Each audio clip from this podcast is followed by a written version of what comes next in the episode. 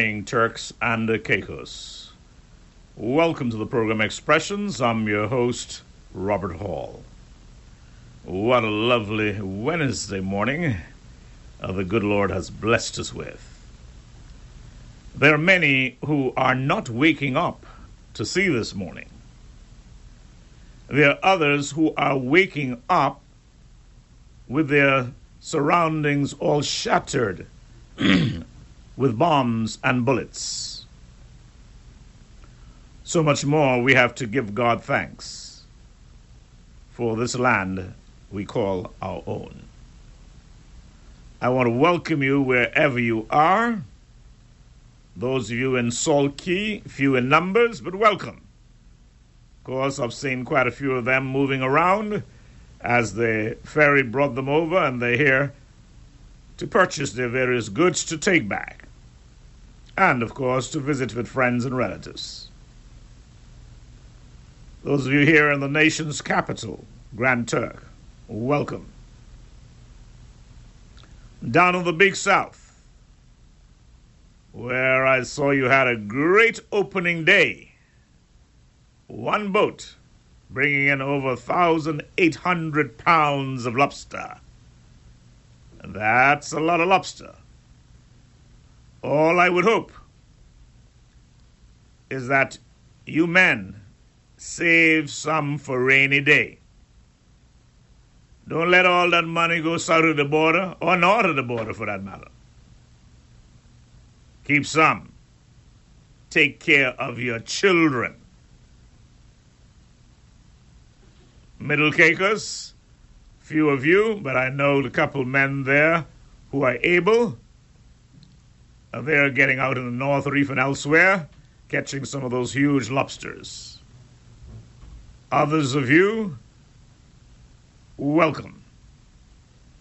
North Caicos, well, I saw you had a hell of a time yesterday in Kew. You all know how to do it. welcome to Expressions. All of you over in Parrot Cay or Pine Cay, good morning to you. Down in Providenciales, will someone call in and tell me what the celebrations for Emancipation Day was like down there in Providenciales? Would someone in South Caicos represent the island and tell me what the celebrations were like there? Those of you in Salt Cay, I'd love somebody to do the same. Did you have anything going on over there? I attended the one here in Grand Turk and had the privilege of emceeing it, the honor. I'll speak to that a little bit a little later on. But with that, let's begin with a word of prayer. Our Father and our God, we thank you that as relatively free men, we can celebrate Emancipation Day. The work is far from complete, in that there are many aspects, vestiges of slavery that remains with us. The greatest of them all is mental slavery. So help us that we may liberate ourselves, liberate our thinking, liberate our country. We pray for our leaders that you would endow them the wisdom that is necessary to lead this country on to higher heights. As my guest joins me, I pray that you would continue to bless him with good health. Bless this country for we pray in Jesus' name. Amen. Amen. This is Expressions, uh, the People's Program. We come to you every Wednesday and Friday at 10 a.m.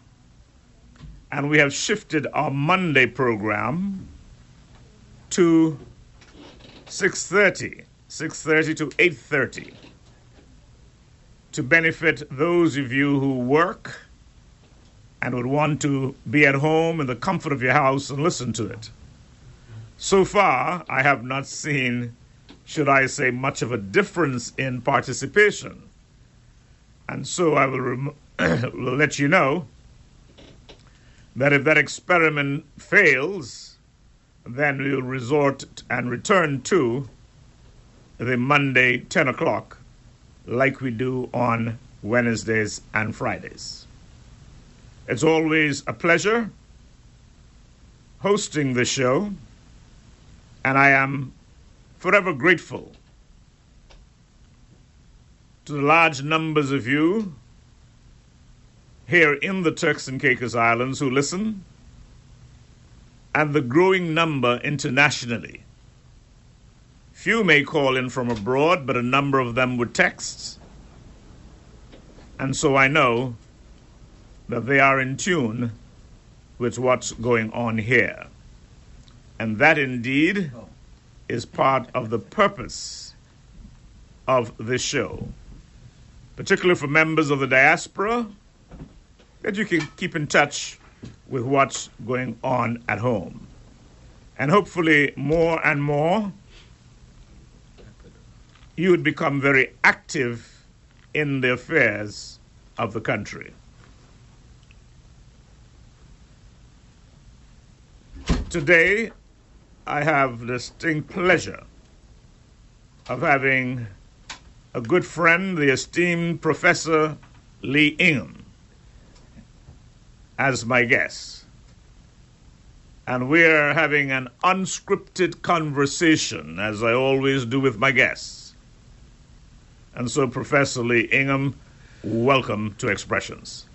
Thank you, thank you very much, uh, Brother Hall. Always good to be home and put a little icing on the cake to be on your show to say hello to my fellow Turks and Caicos Islanders and to engage in what I hope will be a fruitful conversation with you about issues concerning our country. Yes, indeed. And I am really grateful that you consented to come on the show because it was very, very short notice. But uh, a man of your caliber, uh, I don't think you need much notice, so to speak. um, you're, you're bigging up my head. Huh? uh, I think you're always prepared. Now, for the benefit of our young people in particular, who may not be aware of whom you are, I would like us to start, as it were, from the very beginning to tell us a little bit about your childhood, growing up here in the Turks and Caicos Islands before leaving for abroad, and then we will take it in incremental steps. Okay, Brother Hall. Uh, it's a long way. I think I think I remember most of those days. yeah, growing up in Turks Island was really, really, uh, I should say, in Grand Turk, because before I left home, the only islands I visited were Salt Cay and South Caicos. Those are the only two islands I visited before I left home.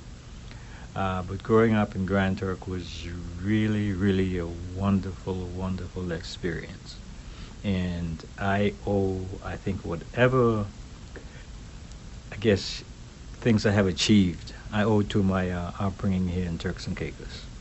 And despite the fact that I, I think I've deviated quite a bit from many of the things that I, that were foundational to me, in some kind of way, what I what we had here, I think, uh, growing up was was just exceptional, and we we had a camaraderie, I think, uh, with people from everywhere on Grand Turk, and then those people who came from the Caicos Islands, especially those who went to school with us. We we had a unity, I think, that was again exceptional.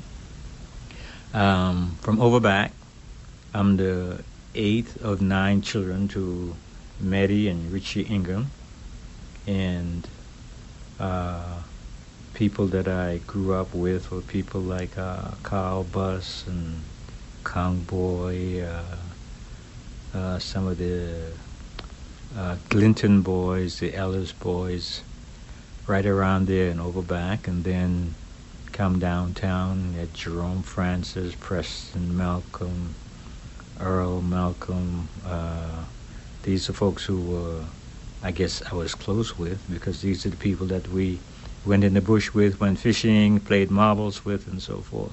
What about the girls? Uh, you know, the, the strange thing about it was, uh, I, I wasn't I, I wasn't thinking about girls so much. Uh, we ran around in groups, but there was no, say, personal girlfriend and so forth for me, for me before I before I left home. Uh, and and in high school, we had a, I guess, a good a good a good class of people. Uh, some of my best friends, people that I hung out with, were Larry Colbert, Stanford Lightburn, John Swan, who is now deceased, uh, Urban Leroy Saunders, who is also deceased, and some of the people who were in my class were Cynthia Simmons Astwood, uh, I, uh, Gladys Kennedy from Salt Cay, Conrad Jennings from Salt Cay, who is now in the Bahamas uh, Hubert James, who is now deceased. Uh, we, we we had we had a camaraderie that was, I think, unequaled, and we we did most most things together because we were in school together. We went to uh, Sunday school. We went to Wesley Guild. Uh, we went to Baptist Training Union, and many. And then we had boys and girls, Boy Scouts and Girl Guides and many of the people who are teachers were also leaders in the Girl Guides and uh, and the Boy Scouts. People like uh, Mr. Eustace Brooks and Mr. John Robinson. Uh, I can't thank him enough. Uh, Father Lemuel Bean, also instrumental in the Boy Scouts. In fact, uh, those two people, Mr. John Robinson and Lemuel Bean, were the two people who were responsible for taking me on my first journey out of Turks and Caicos Island to Jamaica and then on to Trinidad to a Boy Scouts jamboree. And I think that's where my eyes were really opened, so to speak. Could imagine. And uh, being in Jamaica was. We went in 1961. Jamaica was preparing for its independence in 62. Went back to Jamaica in 62 for independence as a Boy Scout. And stayed in Jamaica for a pretty long time because the Cuban Missile Crisis was on then, and the boats couldn't come back to uh, Turks and Caicos Islands. So you had to go to Jamaica by boat then? And definitely, we left on Friday and got there on Sunday. That, that, was the usual, the usual journey. There. Now we can go to Jamaica in the morning, have lunch, and so, come back in the afternoon. So. Uh, so and and then I came back home in '63 and wow. Went and went to the Bahamas in '63 and that's the last time I actually stayed in the Turks and Caicos Islands until until 2012. Wow. Tell us a little bit about your educational pursuits. Um, you have achieved ever so much. Tell us a little bit about that. Well, I, I, I, was fortunate in that uh, I didn't finish high school here because I came back from Jamaica and most of my classmates, like uh, Cynthia and Larry and all those folks, they had already graduated and I, I felt embarrassed. I didn't want to go back to school. And uh, Charlie Best was our principal at the time, and he saw me walking in the street. So he said, "You know, well, if you're not gonna go back to school, you got to do something." So I uh, went to work, and then I went to the Bahamas. And I was fortunate that after working in the Bahamas for a couple of years, I, I just knew that I, that wasn't what I wanted to do. I knew that I wanted to improve myself educationally, and at that time I was seriously thinking of considering the ministry. And I decided to leave my job and still rather, rather young man, I think I was 19 at the time, leave my job and go to Nassau and finish high school.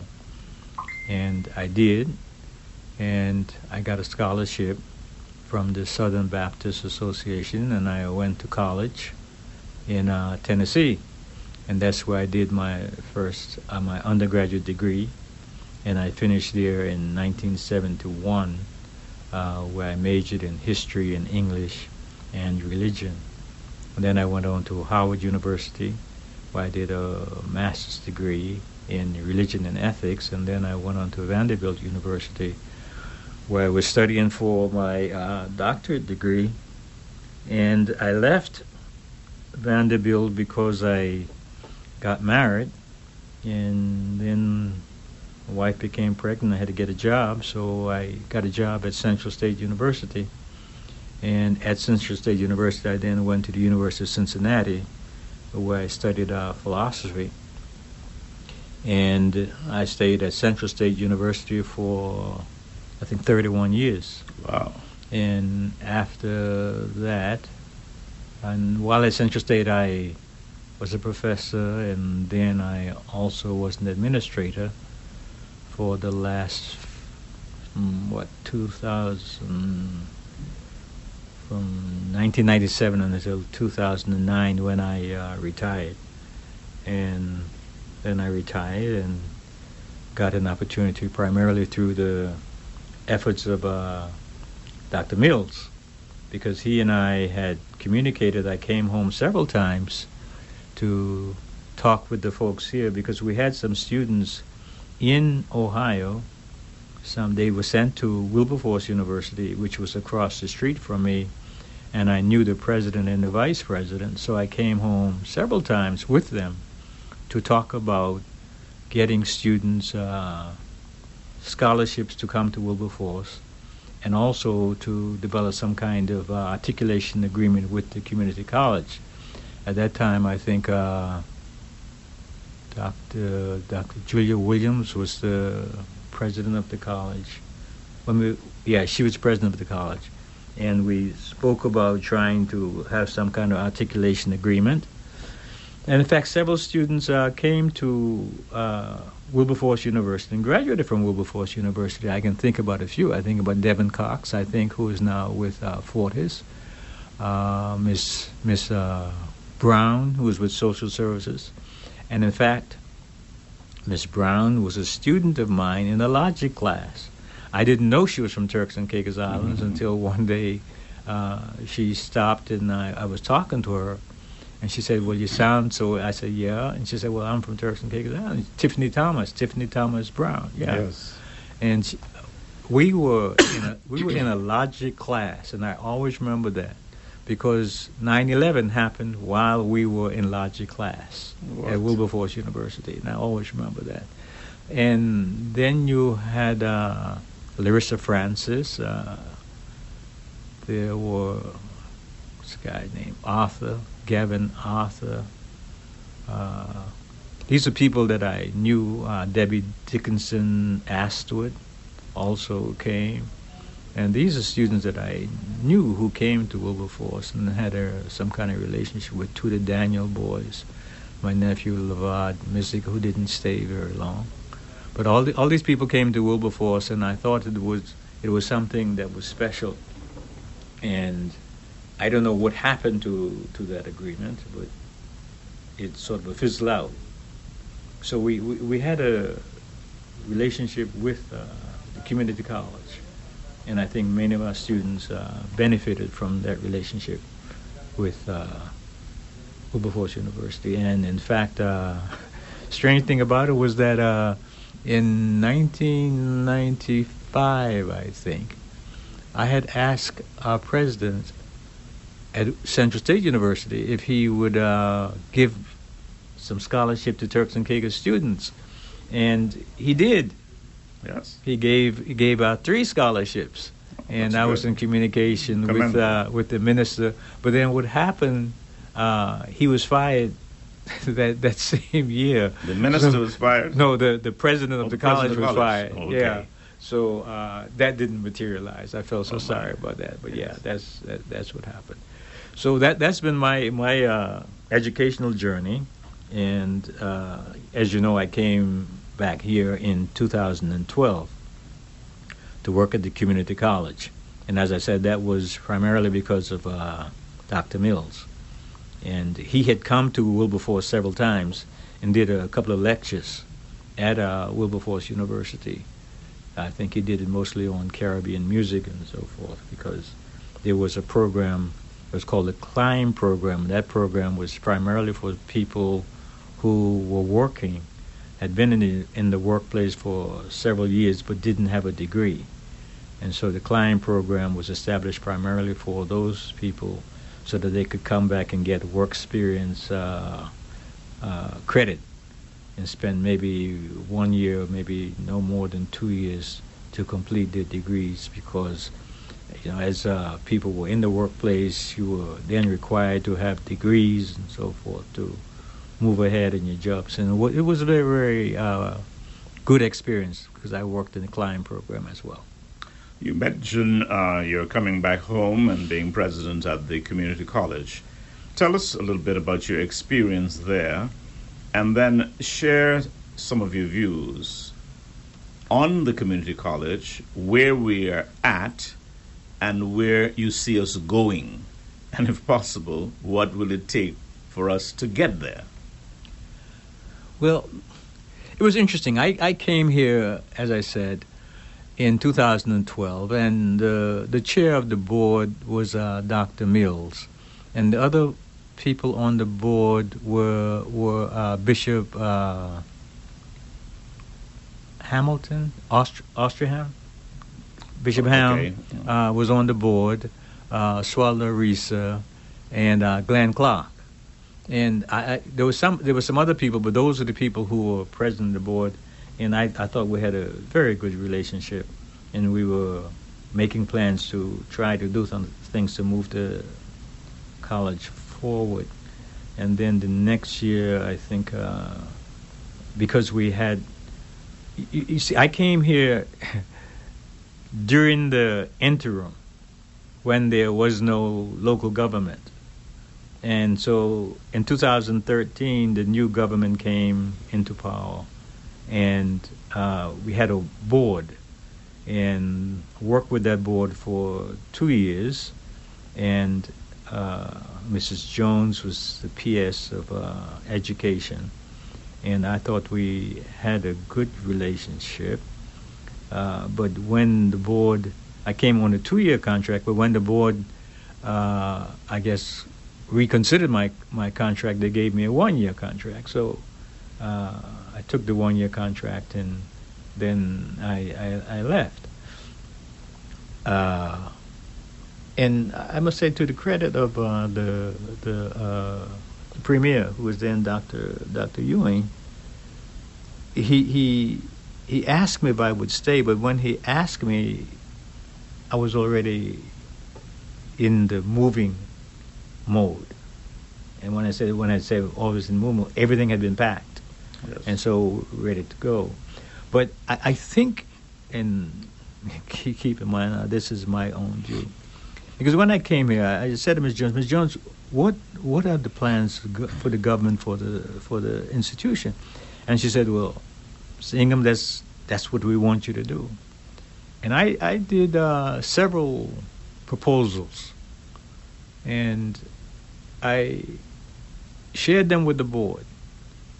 But to be honest with you, I, I, I don't know how boards are chosen here, but I don't think the, the the the board wasn't necessarily interested in moving the college forward. I I, I don't think, and I, I think the college is the institution has an opportunity to become a premier institution in the Caribbean. I believe, but there has to be some resources. Government has to provide some serious resources for the institution. The institution cannot continue to operate as though it were a high school. You have to encourage faculty to do research, to take initiatives, and to get our students involved in that research. I think I heard uh, either Derek Bean or Derek Taylor last night, former Premier Derek Taylor, say something about getting the students involved. I had uh, some ideas that I shared with uh, Dr. Fulford before I left and saying that these are some things that I thought that should happen. And one of the things that I think still needs to happen is getting our students involved in doing oral history projects. but I think our curriculum is limited. We need to expand our curriculum. And this thing about the community college being in Provo and in Grand Turk, I think that's something that needs to be taken into consideration because if you look at most institutions, I mean worldwide, there is a main campus. And that main campus is usually not necessarily in the big city, as say as Provo. The main campus is in a place like Grand Turk. But there has to be some housing made available for those people who come from other islands. It doesn't matter that you would go to a college and spend two years away from your home for a couple of years. I mean, when I was in in high school, the students came from the Caicos Island. I think like Stanford, Lyman Stanford came from Conch Bar, Hubert James came from Kew, and they came up here as very young kids, and spend their time here until they graduated from uh, from from high school. So th- that's that's the beauty I think of, of education is that you are able to meet other people, talk with other people, share ideas. And in that way, you develop some kind of uh, camaraderie. You develop some kind of appreciation for the ideas of peop- other people and hear what they have to say. Because if education is not going to help you to expand your your views, your knowledge, and so forth, then I think it has failed. Not just go there to learn how to what to be a teacher. You go there to learn other people's ideas and I still think the college can do that, but there has to be some focus on it. You can you cannot just say, well, this is your your what they call it, your stipend. What they call it? I forgot. There's a word that they call it when you get your appropriations. And then this is what you do because that's what happened to me. And I understand that we were we were under austerity programs when when I was here, but everybody keeps saying now we have a lot of money. If we have a lot of money, then I think some money ought to be spent on education. And we can get, I think, some very good instructors to come here to this college because look, look, look at the college where it is right now. That is one of the most beautiful sights in this island. And I know when I was here, I walked along the campus many times. And I can walk along and see the ocean. The breeze is blowing. That's one of the most beautiful sights in this country. And if you think about people coming here, you can attract folks to come here. And they don't have to come here permanently because many times you have uh, professors who are on sabbatical. Right. And they will come here for a year or two and help to get this thing started and get it pointed in the direction I think that it has to go. But we, we, we have to diversify our offerings and we have to give faculty some kind of leeway so that they can explore and get the students to explore with them. That is where I think the crux of education is. Not just sitting home and reading textbooks, although that is very important, but it is helping those students to get some idea of the world around them and what these things are require of them. Because as the community college is right now. It's just a community college, so it just offers uh, uh, what you call associate degrees. I know we have articulation with some uh, schools, the school in Jamaica where we do uh, online courses or courses of that sort. That that is very good, but there's nothing like having that one-to-one or group discussion where you can talk about ideas we learned about talking about the future of this country. This is where the people talk about things in that way, and you you you make relationships, and then you begin to talk about those things, and you say, okay, well, rather than going to do law, I'm going to do political science. Rather than doing political science, I'm going to go and do something in economics I'm going to do something in government. I'm going to do something in policy making. And these are the things that I think that we need if we're going to move our country forward. And I know you said yesterday that at the emancipation program that there was some 77, I think, uh, scholarships. Oh, scholarships, yeah. Scholarships that that have been offered and I don't know how the government is offering those scholarships, but those scholarships shouldn't just be scholarships. They should be di- directed in areas that we think are going to help us to benefit our country. And of course, in the same time, you're benefiting our students because you know, and I hear it mostly on your programs most of the time, people complaining that we have foreigners uh, in positions where they shouldn't be. Well, if there are foreigners in those positions, then there's no reason why we shouldn't say, well, that person is going to come for a period of time. And in that time, we can send those students away. And those students are going to come back and maybe during summer times or whatever it is, and they're going to be apprentices. They're going to get some experience. And they're going to come back and what you try to make those folks that you hire they understand that they are doing their job, but they are also here to create redundancy for themselves so that our people can come back home and assume those positions. That's the only way that we can move our country forward, and we won't have all of this hoopla about foreigners in positions where our people ought to be. But I think at the same time, too, there has to be some kind of mentoring program. Because I've heard stories about people saying that, okay, I'm in this position. I might not have the academic qualifications, but I have the experience and those people are then forced to train folks with the degrees to take their positions. I, I think that that's, that's highly unfair.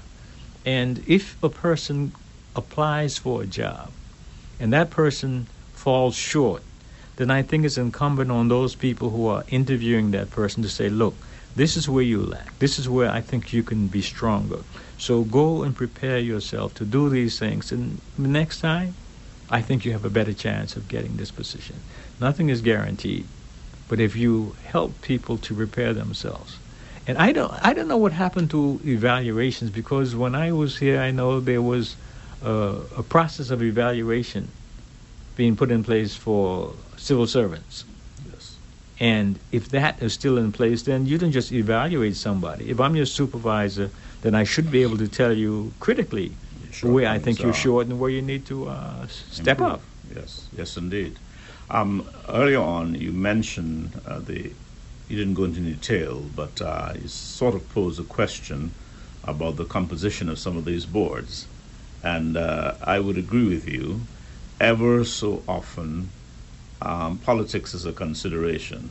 I'm not saying that it oughtn't to be partly so, but I believe that each board should have individuals who are competent to make worthwhile contribution in a given direction. And particularly like at the community college, uh, that level, there are there have been in the past some who merely sit there, collect their allowance because they're just out of league and I, am not going to say that people are not qualified, and I understand politics. I think to the extent that to the victor belongs the spoils, and you you have a right to make sure that the people who supported you get in positions. I, I don't think you should just simply put somebody on a board simply to place them on a board. There has That's to the be point. some interest or some kind of qualifications which they have that will help them to contribute to what is going on. You I, you know, I honestly I think uh, we had some good people on our board, people who were interested in the welfare of the institution. But for the most part, I think there was just people sitting on the board and didn't contribute much. Even in even in the board meetings, there was not much contribution as to when I'm saying, well, this is what we want, this is what we, here's some proposals, then then there was no follow through on the proposals. Right. So I, I don't think that that benefits uh, the ins- the institutions for which this board is supposed to operate. I couldn't agree with you more. Um, I'm soon going to take a break, um, so my technical operator could stand by for that. Um, however, on this show, I have constantly been trying to reach out to members of the diaspora. We have a number of brilliant minds abroad, some in London, some in the United States, there may be few in Canada, a lot of them in the Bahamas and other Caribbean islands. There is the argument that's being put forward, resisted in some circles, that And the government has sought to invite as many members of, this, uh, of the diaspora to come back, as it were, and lend a hand in the building of this country. I want to know what your views are on that and whether you're one of those who also support the idea of widening the franchise by making provisions with certain criteria laid down that members, uh, Turks and Caicos Islanders who live abroad, would be able to vote like you have it in some countries? Uh, the, the, the quick answer is yes. I am in support of that. Now, I noticed that the Premier has made several trips abroad to visit people in the in those countries, the uh, diaspora people. And I should tell you that we have an organization in Florida, and you know about it because you announced our event uh, last June. But in 2021, our association in Florida invited the premier to come and speak to the diaspora in the Florida area, and he did. And we're waiting for him to come again and speak to us. But I know there's, there, there are two organizations. I know there's our organization in Florida, and of course the Bahamas seem to be organized. And then there's uh, another group that is rather small right now, but it's uh, headed by Bentley Hamilton, and it's called the uh, Turks and Caicos Diaspora.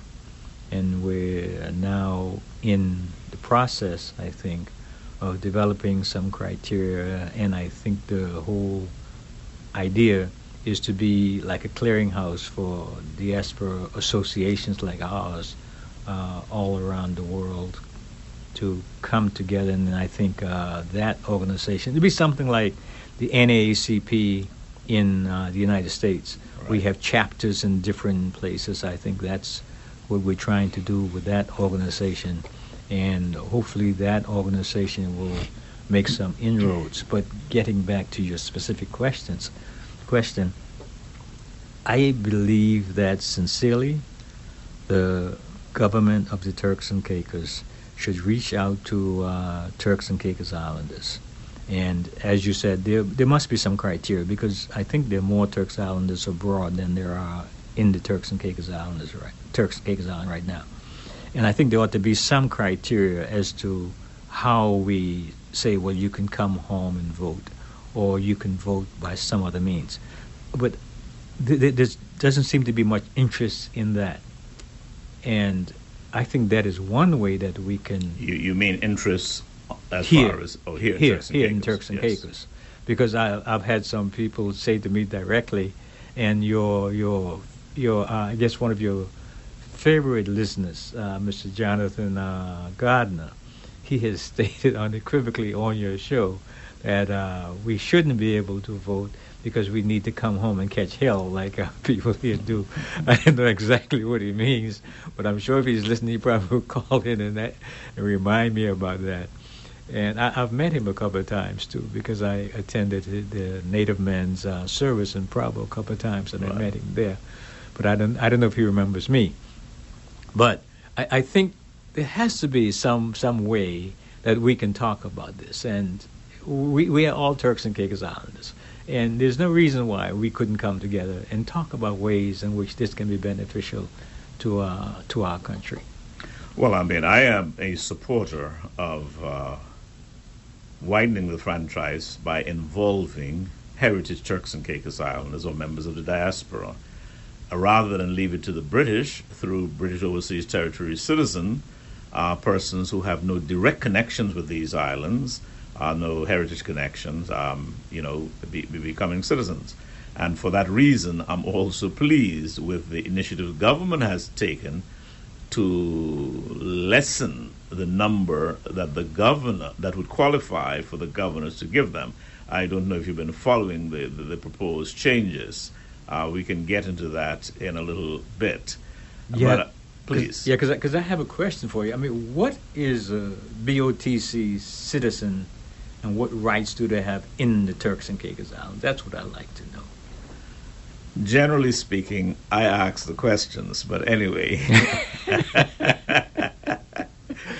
but uh, since you have asked it uh, for the benefit, your benefit, and that of the public, this is one time I will answer.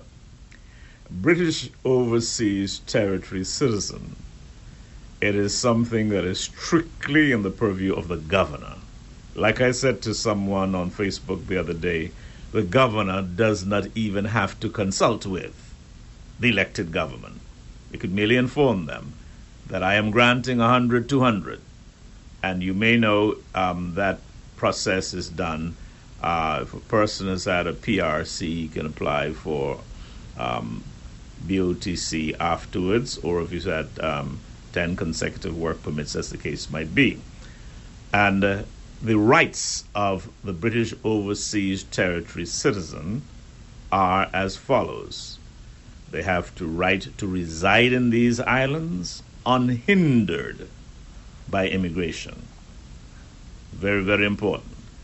They have the right to work in these Turks and Caicos Islands without work permits, as the case might be. And you would have noticed that under the previous, with the previous governor in particular, even when stimulus was granted, it was not only granted to Turks and Caicos Islanders, but I have all reason to believe that he insisted that it had to be given to British overseas territory citizens. So the only things that the British overseas territory citizen cannot do or benefit from, as we Turks and Caicos Islanders do, are the following. One, he cannot vote as a British overseas territory citizen. Two, it simply means also he cannot contest a seat for the House of Assembly. And uh, three, they are not supposed to be the beneficiaries of crown land, particularly like residential property that is given to Turks and Caicos Islanders on certain terms. But once they are granted British Overseas Territory citizens, it's like you're stuck with them forever. And of course, the next step would be to apply for Turks and Caicos Islander status. That's it.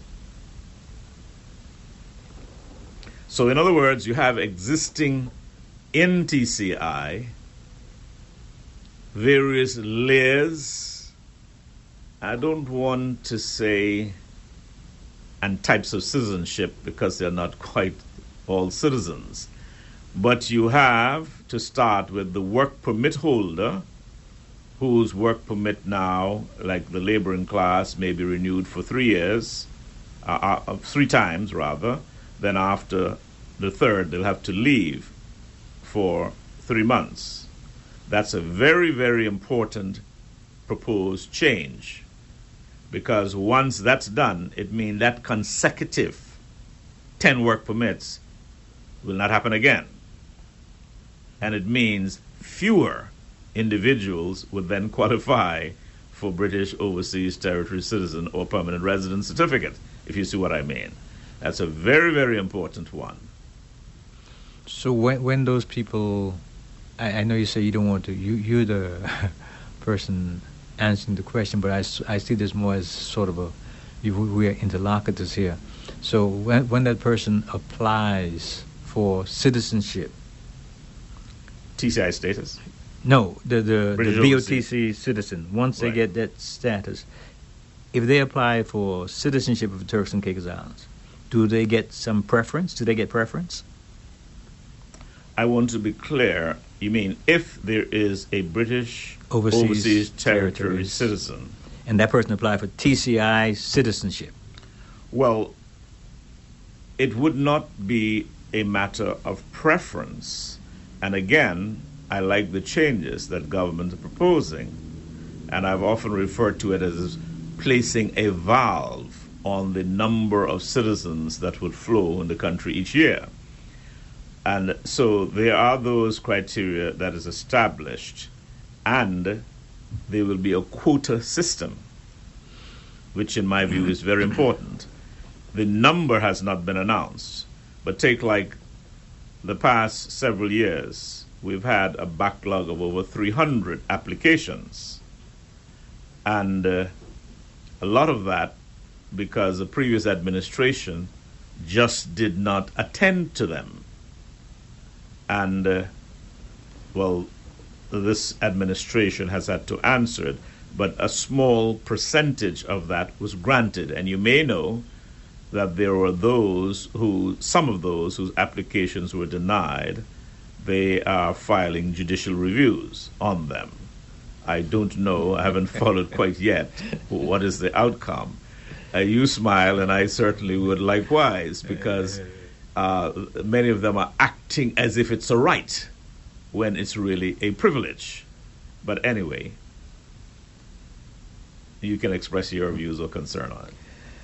No, because I, I don't I don't understand the whole process. To be honest with you, I I have, as you say so many times on the show, I have more questions than answers in that regard.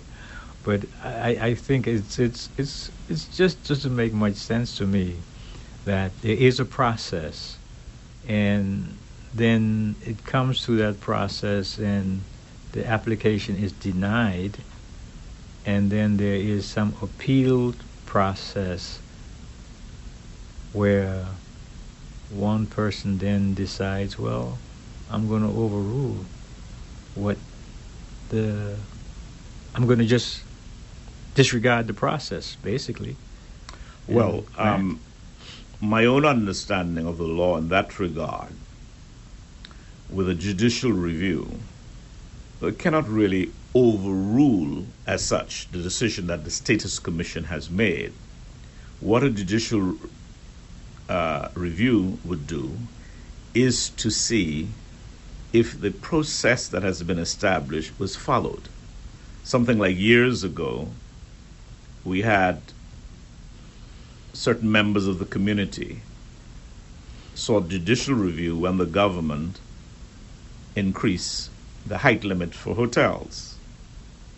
That went to court because a part of the contention of those persons were that there was not sufficient consultation.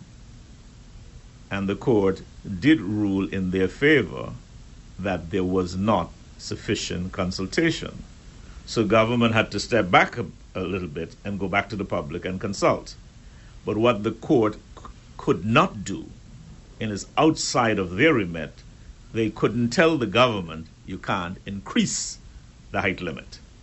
And so, in a similar manner, I don't expect any court to tell the government you must grant this to Jane, Jack, or Harry.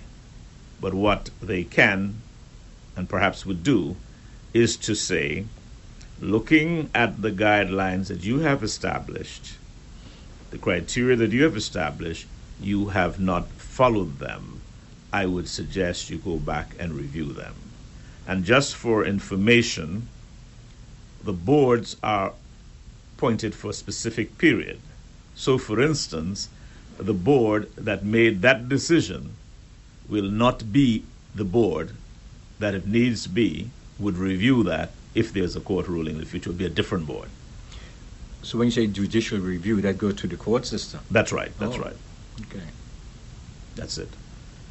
Well, at this moment, we're going to take a slight break, and I'm going to ask my uh, technical operator to pull up a lovely song since uh, we were talking quite a bit about members of the diaspora, and uh, the government has been inviting many of them to come back home, and come I back joined home. that chorus. So here is Sweet Emily's Come, Come Back Home. What's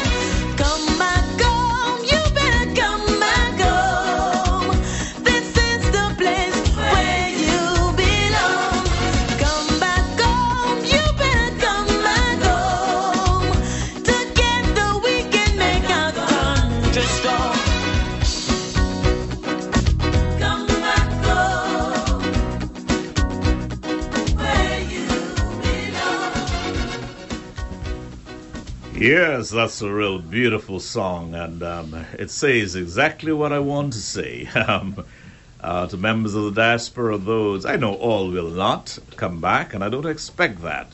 Many have roots so firmly planted, there's no way they will uproot. But there are those who can come back and help to build this country and make it strong. And I certainly welcome you. And I challenge those of us who are here that we should embrace them. Because if you don't do that, in many ways you leave the door open for the British to do it the way they wish. And so we need to stand strong. Support the government in terms of the changes that they are making in your interests and welcome back our brothers and sisters from abroad. Having said that, and the fact that yesterday we just celebrated Emancipation Day, I noticed you in the audience, likewise, Professor Lee Ingham. What you thought of the celebrations we had here? Well, I, I thought the celebration was was worthy. Uh, I, I, I you, you- see, I uh, as I sat there and I heard uh, former Premier, former Chief Minister Taylor read the proclamation, and I listened to uh, Derek Bean, my cousin, by the way, uh, talk about Mary Prince. I, I think I thought about the education system. And I'll tell you a little story, just short, briefly.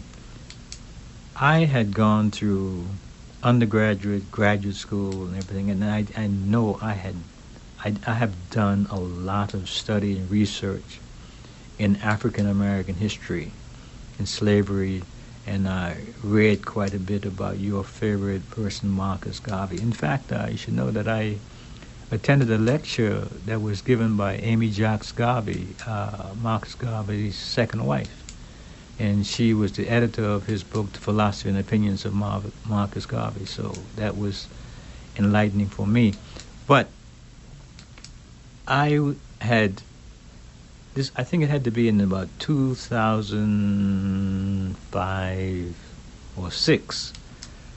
I'm sitting in my office, and my second daughter was uh, attending Central State at that time. I think she was about a junior. And she came to my office and she said, Dad, I just read this uh, story about slavery in Turks and Caicos. I said, No. She said, Yeah. And she, she showed me her book. And here in this uh, collection of essays by Henry Louis, Professor Henry Louis Gates, was the story of Mary Prince. And of all my education, the first time I'm reading about slavery in the Turks and Caicos Islands was in 2005 or 6. And I said, wow. So I, I, I, my mind went back to that as I was listening to uh, Derek last night talk about that story. And immediately that I read it, and I said, wait, Mr. D? I said, that has to be Mr. Darrell. And I knew of Mr. Darrell because Mr. Darrell had a store right there by close to where we were last night. Right. said, Darrell had a store there, and I said, that has to be that person.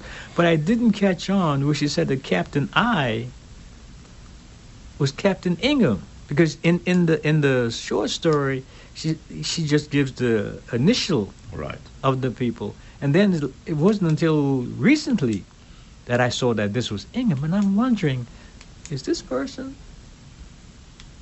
related to me biologically, or, or did he, or did he own my people? Trace your roots. Yeah, so so uh, that that that was interesting to me.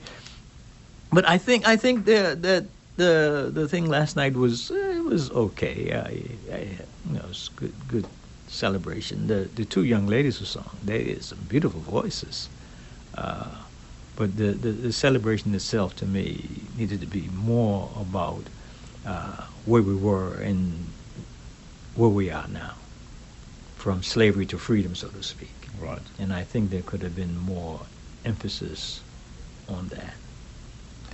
But you know, as I shared that program, my mind also went across to Haiti. It was the first black republic in the Western Hemisphere. And I often bemoan the fact of what they have become. And uh, despite the fact that we have traded with Haiti for over 100 years, and it has been beneficial both ways. Now, let's get that straight, because there are some people who feel as if we owe Haiti so much. I say not, in the context that those who came here, they earned in many ways a decent living. And even if you look at the monies that are repatriated, the millions that leave this country every year, they are still benefiting. And even in terms of the trade that we had, quite often, well, not quite often, we always had to play it by their rules, when in fact, here they have so much freedom. I recall my dad when he went to Haiti those days with his cargo of conchs. He wasn't man enough to sell it to the highest bidder. He had to give it to a Haitian agent. and that Haitian agent would sell that conch, purchase what goods he need, and give him whatever change there is that's left. Yeah. Um, but the, the bigger picture is how sad it is when we see the situation that obtains in Haiti now with raping, uh, looting, burning of places, burning of human beings in the street, lawless society.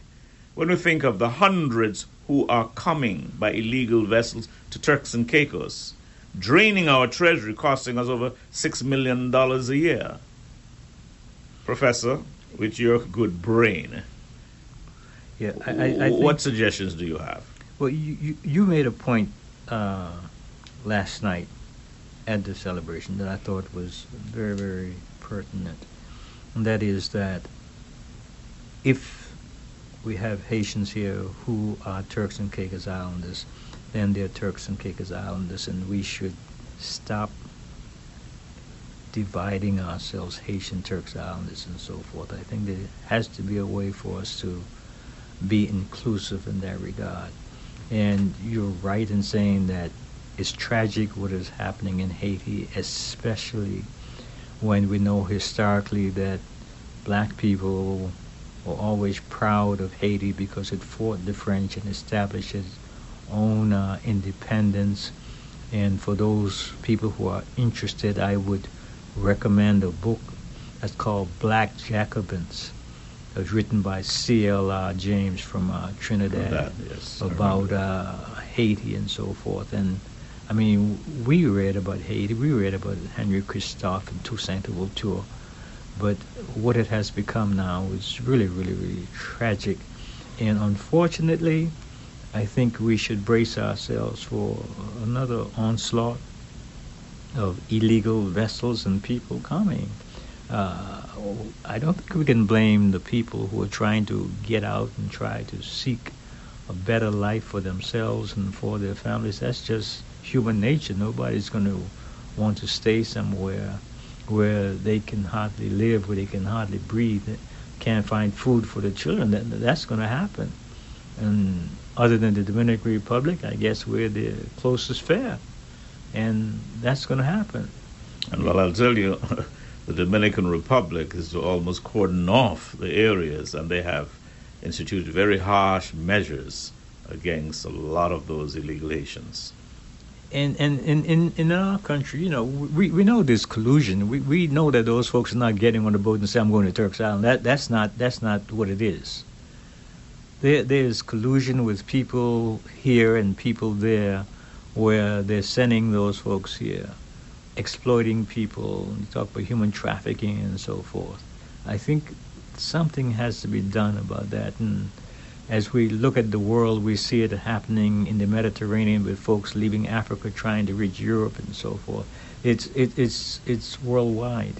You see people on the border, the southern borders of the United States, folks coming from everywhere trying to enter the United States, because that is the situation our world is in now. and unfortunately, uh, we, we cannot we cannot deal with that. We, we, we don't have the resources, and we have to try to protect what we have for our people who are here. And I, I, it's just a tragic situation. As for us, I think we have to do what's best for us. And as you said on your show, I heard you say on your show, the UN cannot dictate to us how we behave trying to protect ourselves. The UN does not give us any help. And we have to make sure that we protect those people who are here. And I'm very much supportive of that. I note with interest that far away Kenya and Africa have agreed to intervene to the tune of sending a thousand policemen to maintain law and order if the United Nations, under its auspices, would organize such. Jamaica has pledged that it would uh, send some troops. The Bahamas has said the same. But while uh, the Secretary General tells countries not to repatriate illegal immigrants, he seems not to have had the uh, be, the ability to exercise initiative to bring a multilateral force together. And I am of the view that is what it will take to stop the hemorrhaging of the situation in Haiti because they cannot solve it by themselves. I, agree. I think, uh, you know, one thing I noticed about our country, this Turks and Caicos Island, it seems like we're always subscribing to dictates or at least uh, these things that come from the UN. You know, we say the UN is this. And I guess we, we are in some way obligated because of our relationship with the UK. You're right. But but I, I don't think that we have to do what the UN says. I really don't believe that we have to. And if we didn't, what would be the result? I don't know. So the people who are in the positions where they make, uh, the people who are in those positions where they make decisions as to how we respond to the UN, they must have some idea of what might happen if we didn't do what the UN says. I'm not sure, but I don't see how we can do some things that are not in our favor. Professor, it's rather hypocritical, and it speaks to this unequal relationship we have with the United Kingdom. Because when it's convenient to them, they ignore certain things that the United Nations would put forward. But when it's in their interests, they would insist that we do certain things that conform with what their policies are. Interestingly, you talking about the displacement of people and illegal immigrants. The Prime Minister, the UK, had thought about sending asylum seekers to an African country Right. to await the decision. Right. Right. But of course, the courts has ruled against it. Interesting.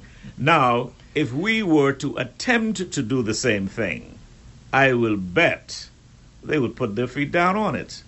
That is the kind of hypocrisy that I speak of ever so often. Well, uh, well, I guess, I guess, uh, you know, I guess there's a rebel streak in me, and uh, this this has been while I was uh, at Central State University. I was uh, president of the American Association of University Professors, uh, our chapter there, and we had to take some decisions sometimes against the administration, and we we, decided that we were going to do it. We wasn't trying to hurt anybody or hurt students or hurt the institution, but there's some things that we had to do to confront. I'm not uh, comparing what we did there as to what this country has to do, but I believe that our leadership has to think about our relationship with the UK and how it is that we respond to certain demands that they place on us. And I don't know what kind of negotiations that would have to take place, but I think we have to somehow say, as uh, uh, Albert Camus says, you know, the slave, you know, you push him up against the wall. Even the slave says sometimes, you push me for, far enough. I'm going to go but so far. As you talk about your rebel streak, it reminds me during the Rufus Ewing administration, being fed up at the length of the SIP trials and the drain it is on our treasury, decided that he would not in the budget appropriate funds for the payment. But guess what happened? The governor and his reserve powers just wrote in, has to be done. And it was done. I am not saying that we must not test the waters, you know. And I agree with you sometimes it's, necessary to, to exercise that rebel streak. But very often it ends up as maybe no more than a political gimmick, so to speak, in our context. Was- I, I don't think I don't think we should take it as, as a political gimmick though. I think uh, this is his way. This was that was his way of saying, you know, I don't agree with this, and I'm not going to do it. Now you do it, but at the at the same time, I think when things like that happen, we have to come to the people and make the people understand that this is what I'm doing, and here are the reasons why I'm doing it.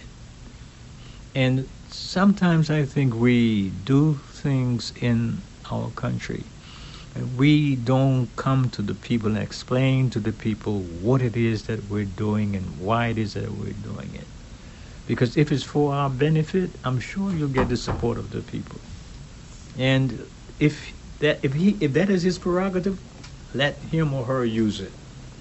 But I think we sometimes have to take stands and say you've pushed me far enough, I'm not going to move from here.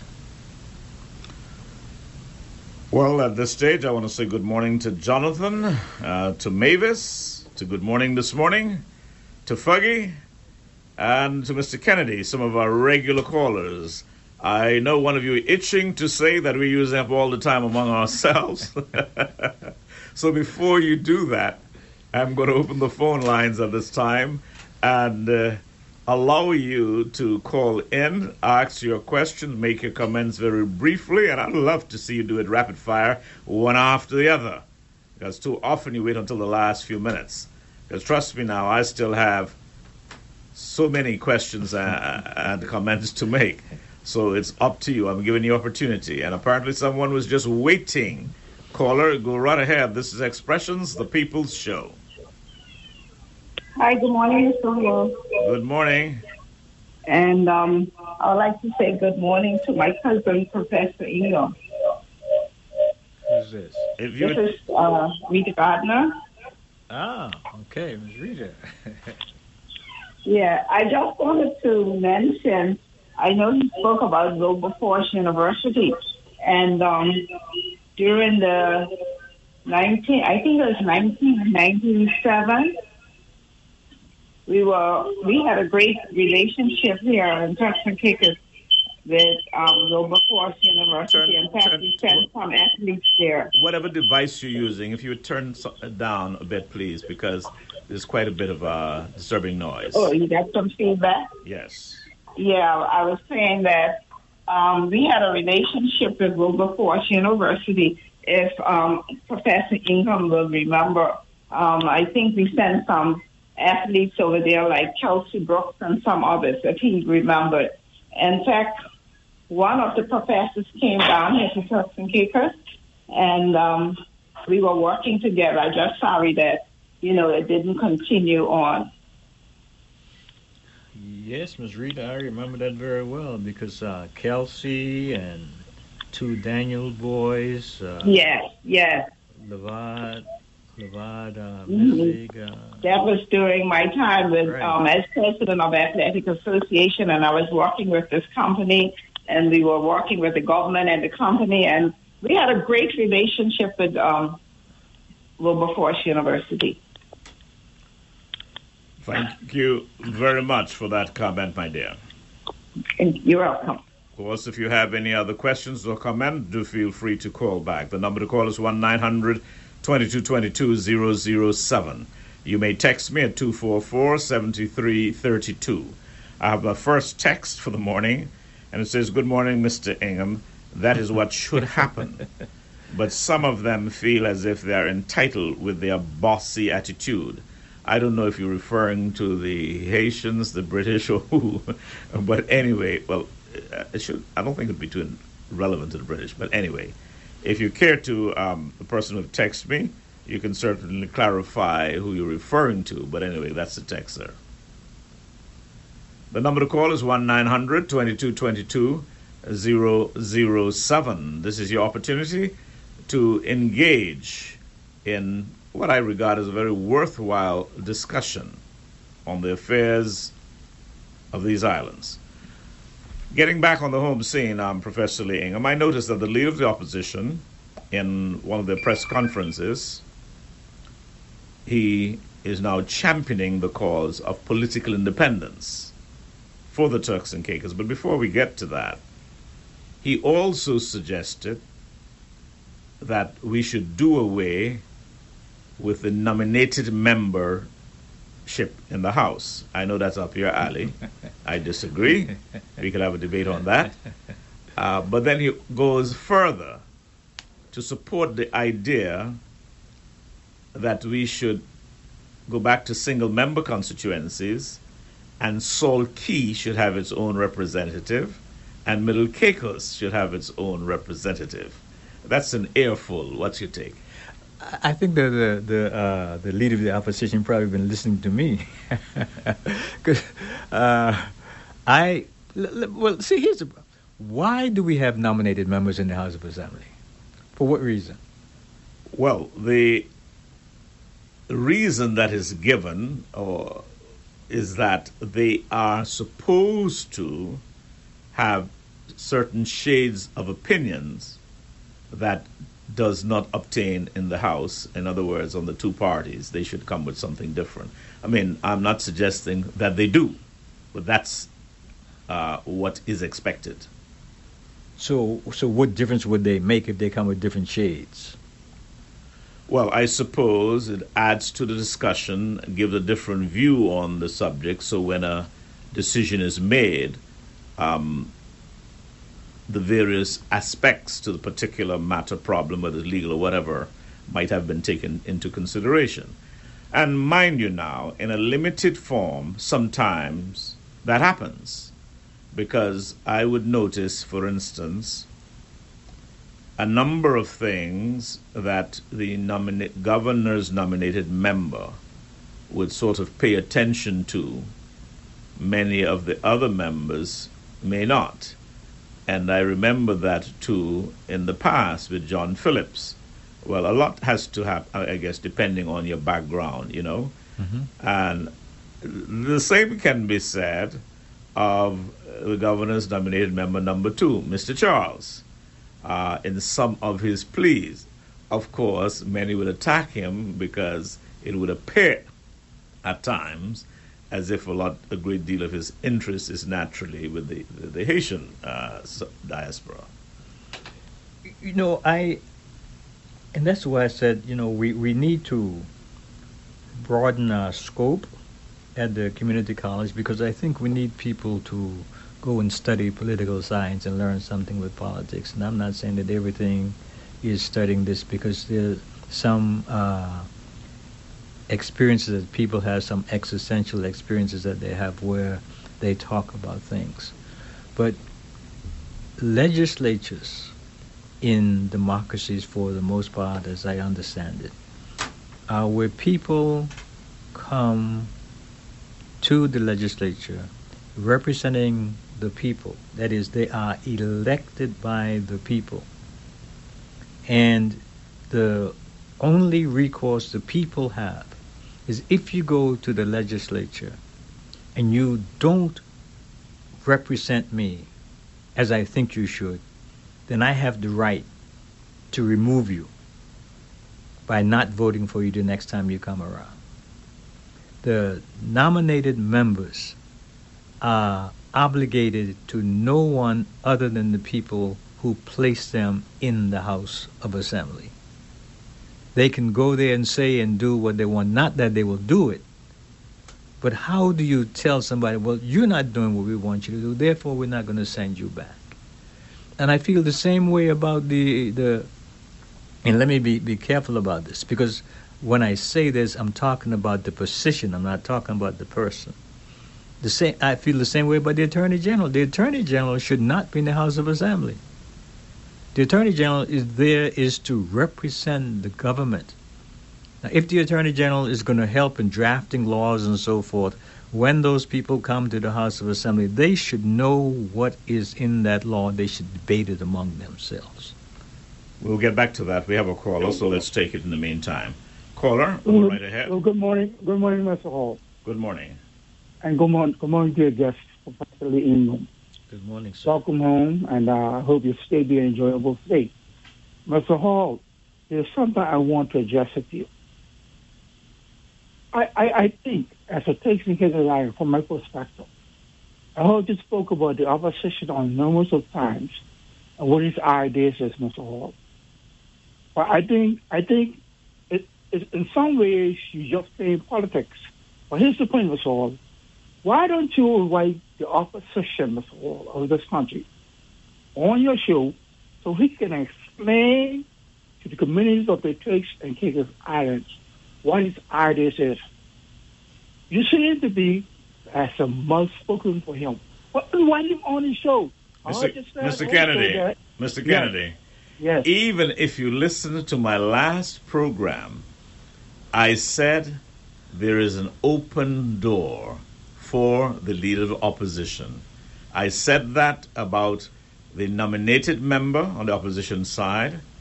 And listen, sir, as the host of a show, I have the latitude to discuss what government does, and on balance, because the opposition is your government in waiting or supposed to be, why not scrutinize them? So if a certain pronouncement is made, like those that I have mentioned, I am within all rights to do so for the public's benefit, because constantly I am looking at what government is doing or not doing. And sometimes I come under fire. Your point is well taken. Okay, good. Okay, uh, your, your point is well taken. But can I say something to you? Anytime. Here's the thing, here's the thing Mr. Ward. You you are serving a community of pigs and what- from from Toki down to West Caicos, right? Okay, here's the point I'm making here. I heard you say as well that the Honorable also Skipper asked to come on the show. Thing, Mr. Ward. Invite the opposition. I never heard you say that there's, there's an open invitation. I never heard that part. But here's the point. Make it, make, not to on there. Say right now to the armor of an open door for you to come on expressions and explain to the communities of the children of Caicos Islands what your wish and what your dream is. That's what I'm saying to you, Mr. all. Make instead of saying words now, there's an open door to you so to honor for opposition of the Caicos and Islands. That you can come on expressions and give, you know, there should be a timetable when when when, when he's coming to let you know to explain what whatever your vision is for the communities of the of Caicos Islands. Would And you would you like would you like to host expressions for 15 minutes? No. Good, good answer. Good answer. I can speak. Whatever I have to say to you, I can speak to you in the timetable that I, I have right now. And speaking to you now as a Caicos Islands. I, I, was what I think. I think that in this country, if you you you such an intelligent person, Mr. Wall, but it plays so much of politics. That's what the problem is. If you if you got a if you got an issue, say it now to the honorable opposition. There's an open door for you to come and expressions and express yourself to him. Thank you. Thank you very much. You have said it on my behalf. Thank you. Good, morning. You have a great day. Good, good, good. Professor, Professor Lee, Yes, I hope sir. you enjoy your stay while you're. Good, good morning. Yes. Enjoy my stay. Thank you. When I was a kid in school, I used to recite what my teachers taught me, but I no longer recite, my brother. Anyway, the leader of the opposition knows me quite well. He knows the conversations we have had. And that doesn't go just for him because there are ministers in the government. With due respect, the leader of the opposition has been on the show, but there are ministers in the government who have not been here. I'm not saying this is the most important, you know, uh, show in town, as the case might be, but the door is always open. All right. anyway, the number to call is one 2222 007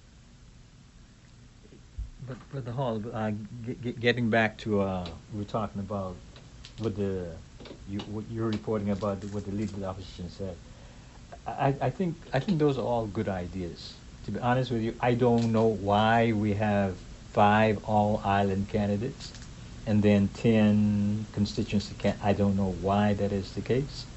There's it don't seem to me to be any significant difference that exists between the constituency candidates and the all island candidates, except that one is running nationally, can get votes anywhere, the other one gets votes in the constituency. I believe that the legislature ought to be made up of representatives, and I think every island should have at least one representative. Salt Cay, Middle Caicos, South Caicos, North Caicos, Grand Turk, and Provo. Now, if you want to then say, well, we have uh, so many people, you want to say that we're going to divide the island of Grand Turk up into constituencies, fine. But um, Professor Lee, it can be argued even now that each island has one representative. But in this case, one plus five. And let me break it down this way. For instance, the representative for Salt Cay is the honorable leader of the opposition, Honorable Edwin Astwood. So Salt Cay does have a single representative. The only thing, of course, is Salt appendage to Grand Turk. And just before I came on the show, I tried to ascertain the number of voters in Cay, and it has dwindled to around about 20. Now, frankly, people can take it how they wish. To me, it makes no sense to have Cay as a single constituency electing a representative. It doesn't make sense. Okay. well, Neither does it make dollar. Okay. And similarly, in my view, Mhm. Middle Caicos, where I'm from, Mhm. and if I had political inclinations again, I would have returned there to run. They may have about 80 or so votes. Again, and middle is appendage to North Caicos. So the Honorable Chuck Musgrove is the representative for Middle Caicos while being the representative for North. And I, as a proud son of Middle Caicos and a representative at the time when it used to be 300 and odd and so on and so on, now it's dwindled down to about 80 or thereabout. I, I, can't see the justification, quite frankly. we'll see. Well, I- I'll go back. I'll go back to uh, your nominated members. Now, you tell me now. You have Salt with 20 voters, and you say that you can't see the justification for that. Who does the nominated member represent? The nominated member doesn't represent any particular group, none whatsoever. They can champion the cause of any island, any group, as the case might be. Now, mind you, I'm not hung up so much on the nominated member thing. The only reasons that I would advance for retaining it is this. Many Commonwealth countries have a bicameral house. One is elected, one is appointed. The case of Jamaica, Bahamas, Barbados, and many others, um, a House of Assembly or whatever, or House of Representative, and a Senate. In a way, our nominated members, for me, it's like an inbuilt Senate, in the sense that one is nominated by the governing side, one by the opposition. Of course, I strongly disagree with the governor has, having two nominees. I don't believe you should have any whatsoever. But I see it serving like that inbuilt Senate, as we have a unicameral House, until such time, if we decide we're moving in that direction.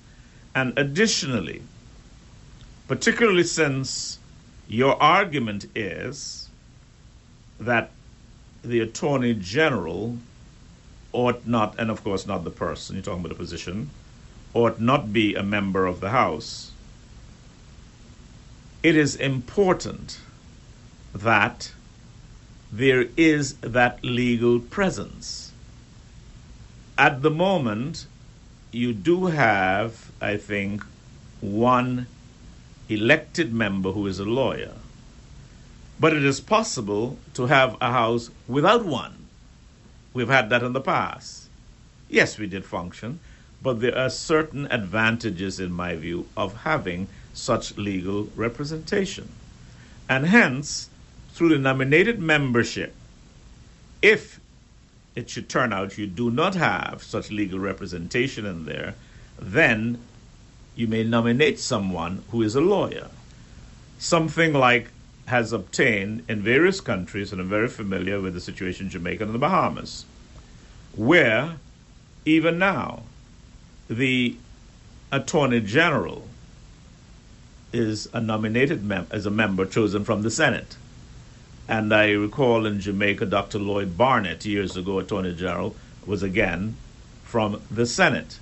And, and in our case, just like how Dr. Carlton Mills, an educator, was a nominated member and became Minister of Education, there is advantage in a way, depending on the outcome of elections, to have the ex, uh, that possibility that you could bring in certain expertise that may not be available in there. And those are the arguments. But like I said, but I am not, I would lose no sleepless nights if the nominated membership were dispensed with. But th- those are my arguments. Yeah, and- I think I think the nominated members ought to be dis- uh, dispensed with. I, did, I I see no no reason, no necessary reason why they ought to be there at all. And I when I when I you talk about Salt Cay does have a single representative. Yes, I agree. Salt Cay should have its representative. South Bax- South Grand Turk should have its representative if that's the way they want to divide it up. North Grand Turk should have its representative. Middle Caicos should have its own representative, not tied to to uh, North Caicos, as far as I'm concerned, because we're paying for four people already who are not representative of the people. They are representative of their political party or of the governor. If you take those same four positions and place one in Salt Cay, one in Middle Caicos, and then you still have two to play with to make it expand expand the the franchise in that way, expand the representation in that way. I, I see no reason, and I don't know why we want to keep something like that, and that we would have uh, cons- uh, constitution consultancy and not consider that, but consider other things. I think that's the reason why a consultancy on the Constitution needs to be had so people can talk about these things and so there'll be some representation of the people, not of the politicians.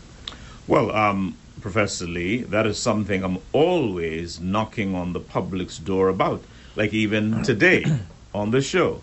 Now, here's a very, very important matter that we're discussing. How many members of the public, oh, may, they may be listening, but are prepared to give their views? And that's the problem we have here in Turks and Caicos. Even when you have these public consultations, whatever they are, constitutional, what have you, a handful. And so when those consultants go back, they say, well, listen, Grand Turk with 5,600 persons had an attendance of 40. Providencia, with a population of 26,000, had a, uh, an attendance of 150. Uh, that's not representative of the public view, and then they go and they may very well give their own views at the end of the day, anyhow. But what I am saying that we, the public, refuse to participate in significant numbers to let our voices be heard. And uh, that is sad, and we need to change that attitude. I, I, I think I think I see your point because I know I attended a couple of meetings here. Uh, I think on the Constitution, and I was surprised about the turnout. But I, I think I think it has to do with, with education. I really think it has to do with education because when you have political rallies, you see people coming out, and there's not there's not a much of attention by the politician trying to encourage our people to go to the to these things. Because But- when it, when it's time for them to come and ask you for your vote, they have all kinds of rallies. Well, then you should have rallies to say, "Go out, come on, let's go out, let's go out to this thing." Because uh, sometimes I think our politicians they, they, they, they know how our people are, so they say, "Well, you know, we're gonna do what we have to do," and I'm not sure it's really about education in the context that if you check the average attendance to a number of forum, fora, you would find that the half a dozen people in Salt Cay will show up. You'll find that a dozen and a half in Middle Caicos will show up.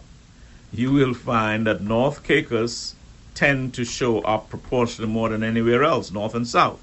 But anyway, we have a caller. Caller, go right ahead. Well, we've lost that one, but while waiting on that person to call back, uh, there's a text that came in somewhat supporting your views. And this person says, I always feel that it's right for each island to have its own representative once persons are living on that island. Do away with the all island candidates. So, in other words, if there are six persons, give them a representative, eh? Oh, I see. Okay, that's a view. Caller, if you're there, go right ahead. Uh, greetings to you, Mr. Hall, and to Professor Lee, and all in the wonderful grace of our great God and King Jesus Christ. I had to laugh, not actually laugh, smile twice at the beginning of your program when you made mention about uh, uh, changing the the uh, schedule for the Monday morning to Monday evening, and yet in your response to that or whatever, I had to smile. Um, uh, how how you don't how as old as you are, you seem that you don't know our people as yet. And I I find myself on these last two occasions uh, uh, uh, uh, dropping asleep listening to expression on on, on Monday on Monday uh, on Monday night after I don't have dinner and relax and I guess I get sleep. But anyway, uh, it it is so wonderful to hear that you have uh, Professor Lee as your guest, gracing us with his uh, words of wisdom all that kind of good stuff. Welcome back, Professor Lee, and good to hear you. I had to actually laugh uh, when, when when you when you start to before you mentioned my name. I figured you were you you were you were talking about me, but my view that view that view I share uh, with, with with people in the diaspora uh, being able to vote. Uh, uh, the majority of people in this country feel that same way too, but they, they just don't have the courage to, to, to call in and to express that.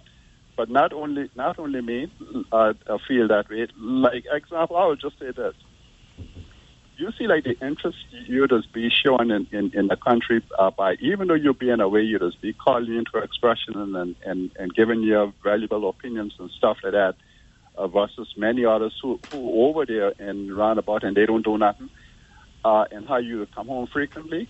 Yeah, I honestly believe people like yourself, yeah, we could we could consider uh, uh, uh, uh, giving giving you the rights to, to vote in our election. Yeah, all all in laws when I say that.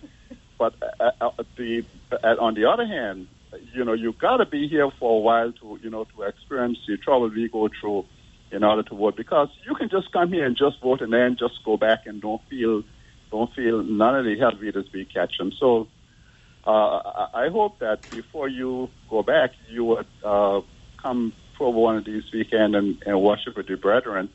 Thanks, man, and always uh, uh, great hearing you when you call in and now that you as you as a guest on the show. It's good to hear you. Thanks, man, and bye. Oh, thanks very much, and I'll allow Miss uh, Professor Lee to make his own response. Yeah, thanks, Jonathan. I appreciate that. Uh, as I said, I, I remember you, and uh, it, I'm not sure that I'll be able to make it this time. Uh, but I, when I come back again, I'll try to stop by and come and visit the Native Man's uh, service.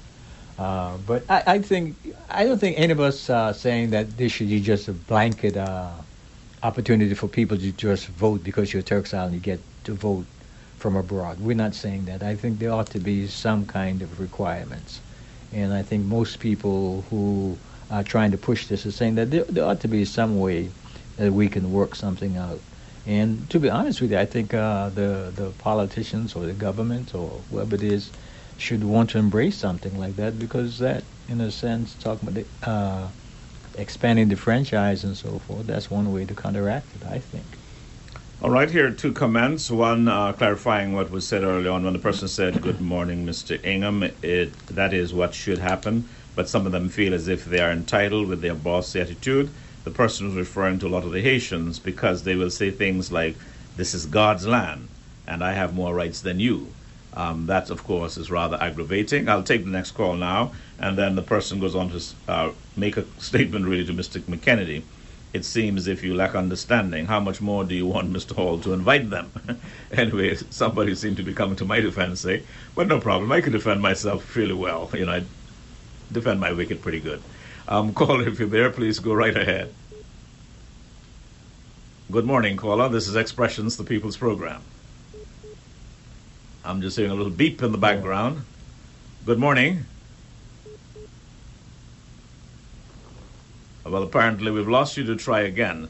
We're coming right down to the last 15 minutes of the show. I would appreciate as many calls as possible. Of course, I always have more questions, but um, I would give preference to your questions and your comments. The number to call is 1 900 22 22 007. I guess that person is trying again. Um, uh, let's see. Good morning again, Mr. Hall. Good morning. Good morning. Mr. Hall, I want to make two points to you. Yes. First of all, I want you to know that my opinion is my opinion as never candidate. Regardless of what other people think about it, it doesn't matter. But here's my point to you. So, providing that the opposition of the Turks and Caicos Islands, Mr. Hall, have any views that pertaining to the future of the and Caicos Islands and the community that he served. So he should have that that opportunity to come on expressions and express it to the community of the and Caicos Islands. I think you will you you will go along with that. I think you will because I think you're that intelligent. So providing, but I, I I have never heard you said once that that you gave him that open opportunity. Now, if you have said it, and I didn't hear you, I'll give you. I apologize to you. Thank but you. I'm saying thank you, for the apology. yeah, okay, I'm, but I'm saying to you now, and I heard you made this statement that he has an open opportunity, but there should be a timetable that you give him that what time he can come on expressions and explain his views or- and his vision for the communities that he served, from Forky to West.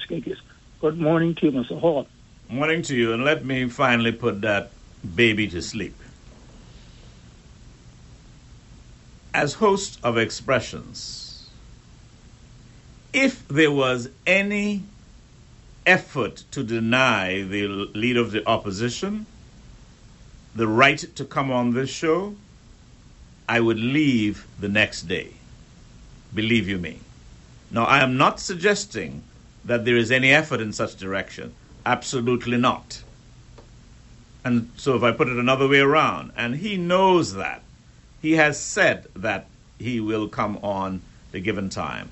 I have said many times give management a week's notice so that we can organize because we don't want the conflict, say, he and another minister or the premier or somebody sort of jockeying for the same time, then I'm being accused of favoritism or what have you.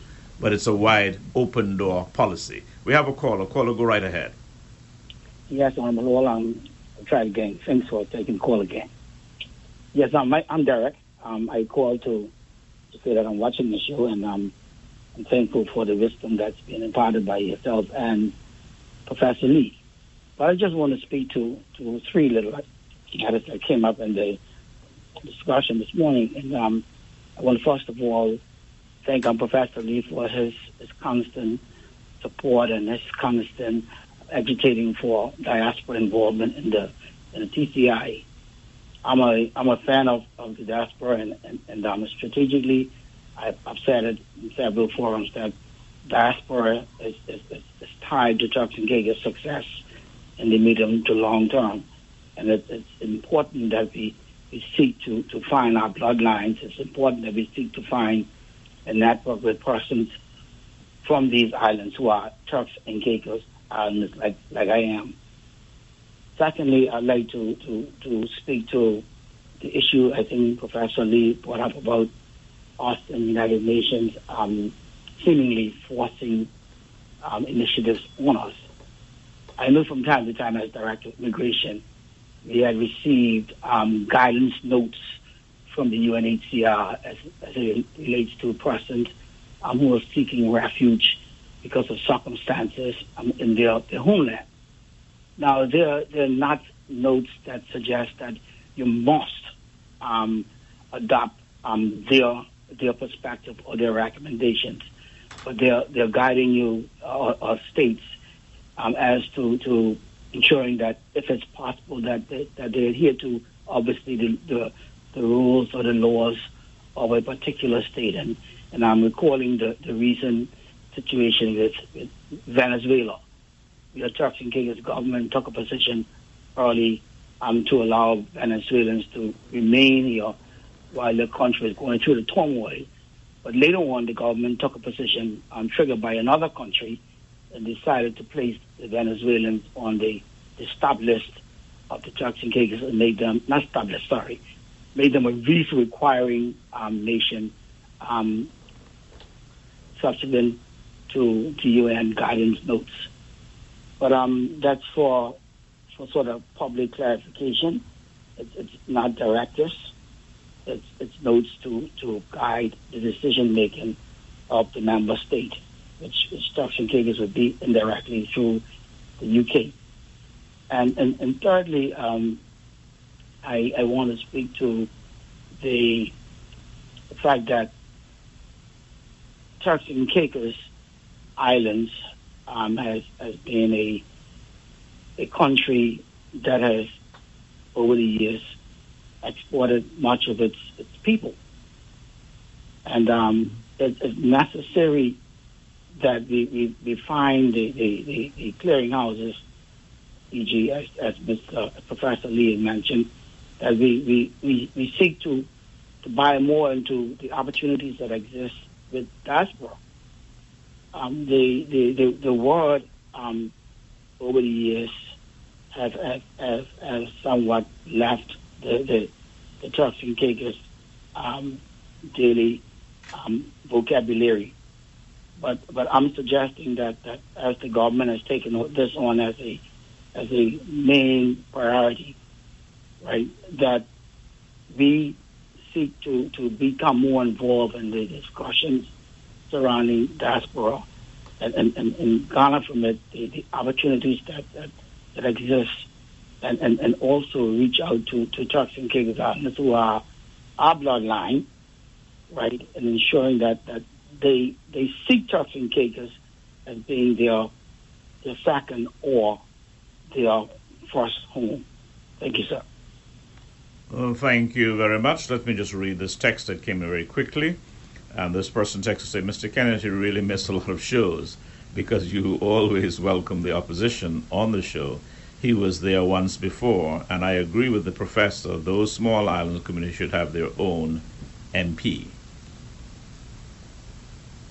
The number to call is 1 900 2222 007, or you may text me 244 7332. It's funny how time slips away. We just have another seven minutes to go, so let's make use of it. We have another caller. Caller, go right ahead. Um, yes, good morning, Mr. Hall. Good morning, Professor Ingram. Hope you're all doing great today. Um, sorry I kind of missed a lot of the show, but I caught a little piece. And I just wanted to express some quick views concerning um, indigenous Turks and Caicos Islander, this thing about voting, because I heard a little bit of piece that um, I believe Mr. Jonathan Gardner was speaking of. And I would say that a lot of what, what should happen here is in Turks and Caicos, they should define indigenous Turks and Caicos Islander, and I think they should define it as if your father is an indigenous Turks and Caicos Islander, then that makes the child an indigenous and Caicos Islander. And I think that would help concerning even voting that only that only indigenous Turks and Caicos Islanders should be allowed to vote. And I think that would help. That's my contribution. Oh, thanks very much. Appreciate your call. Um, I'm just going to read this other text, and then after that, Professor Lee, if you want to chime in while waiting on other calls, then feel free to do so. And uh, this person texts in, um, well, you got some people got my back, eh? Said, Honorable Hall, I listen to your show whenever it's on, and you are fair when it comes to inviting various persons on. Well, thank you very much. I, of course, try to be as fair as I possibly can. But I fully understand, because of my history of involvement with the PNP over the years, no matter how fair I try to be, uh, I would always be viewed as if I am, you know, uh, more in support of. That's life. And I, I, I'll just roll with that. The number to call is 1 900 2222 007. We have another call. Caller, go right ahead. Yes, caller. Turn the turn the radio down though, or whatever it is in the back. We have lost you. Do call back. Professor Lee Ingham, any comments?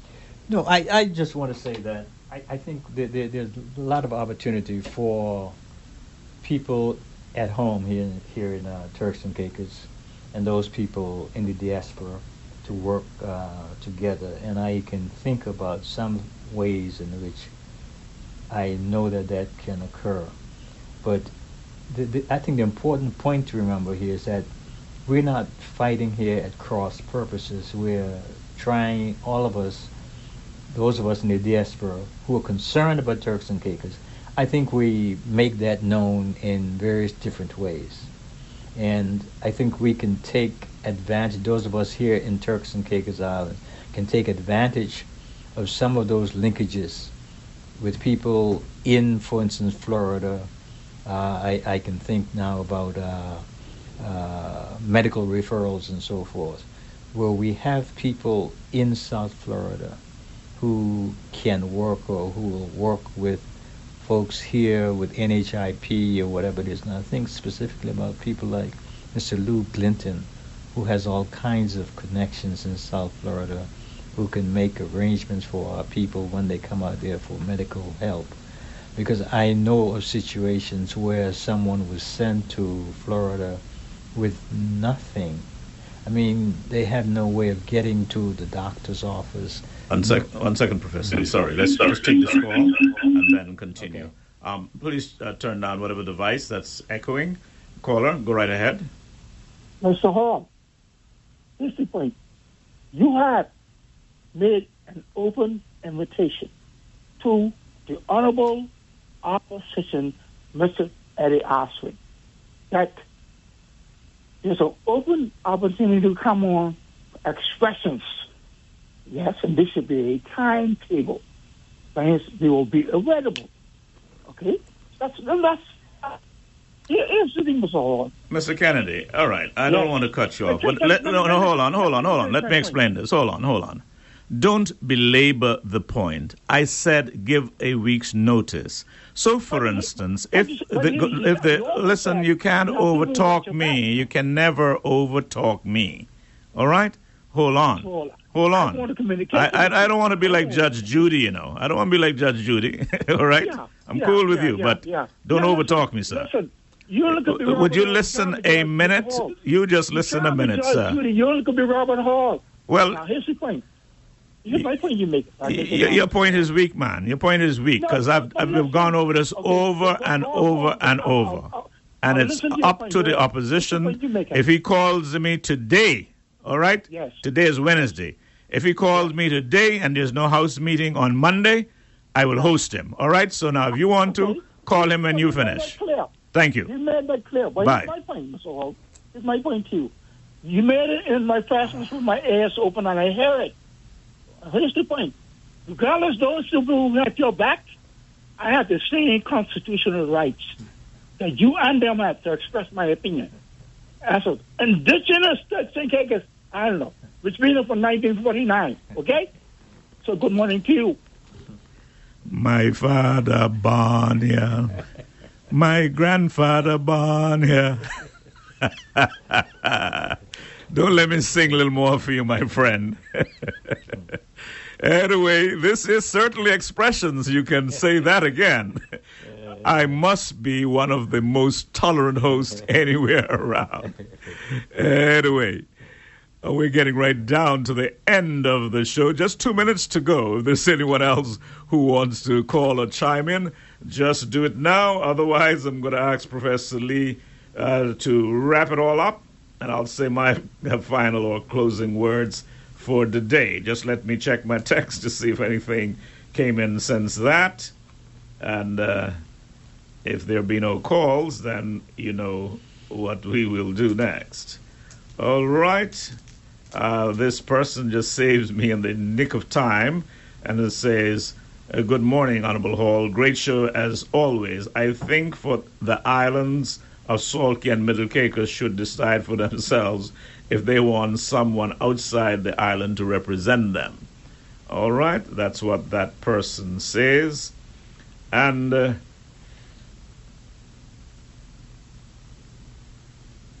wow, this is very, very good. It shows again, you know, you'd be surprised who listening sometime. this one coming in from the Minister of Home Affairs, the Honorable Otis Morris. Good morning, Honorable. Boy, I don't know, uh, emancipation thing yesterday must have put a little fire in you. anyway, the Honorable Minister said, I'll be able to do expressions on Wednesday the 9th after I finish the Islander status consultation, which is tomorrow in Providencial, is Friday in North Caicos and MC, and on Monday 7th in Grand Turk. So he would like to come on on the 9th. You see, that's what I'm talking about. Good notice. So I can mark that down. And if the House doesn't meet or one is a committee, and I ain't thinking about no hurricane or nothing right now during the season, nothing should stop that show. All right? And so now, others of you, all you got to do line up and give the notice. Whether you're opposition, whether you're government, you could be private citizen. If you want to come on this show, Mr. Kennedy, if you want to be my guest for a little while, call me. You mightn't want to sit and look at my face, you rather call. anyway, just teasing you, brother. Don't take me too, too seriously in that regard. Anyway, we're out of time. Professor Lee, your closing comments.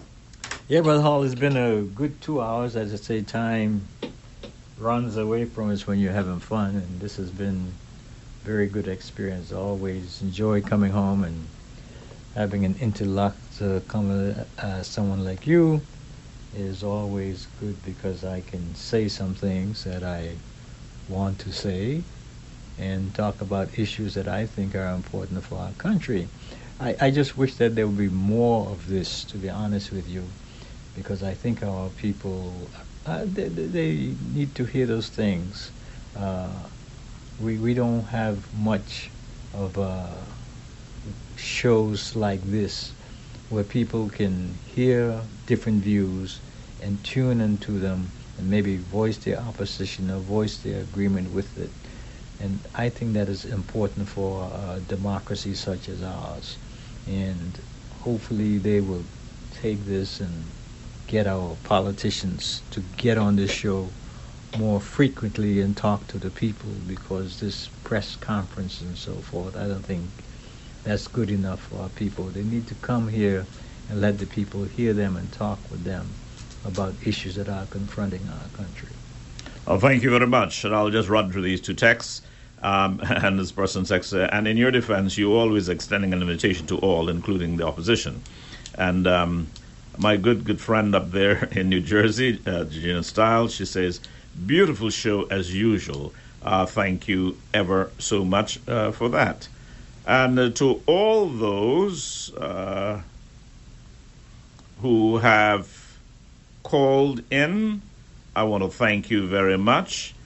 And others of you who may have just uh, sit back and listen to the show, thanks ever so much. Join me again on Friday, God Space Life, when we hope to have yet another very informative, educational, if not entertaining, expressions. Good day, have a healthy lunch. God bless you.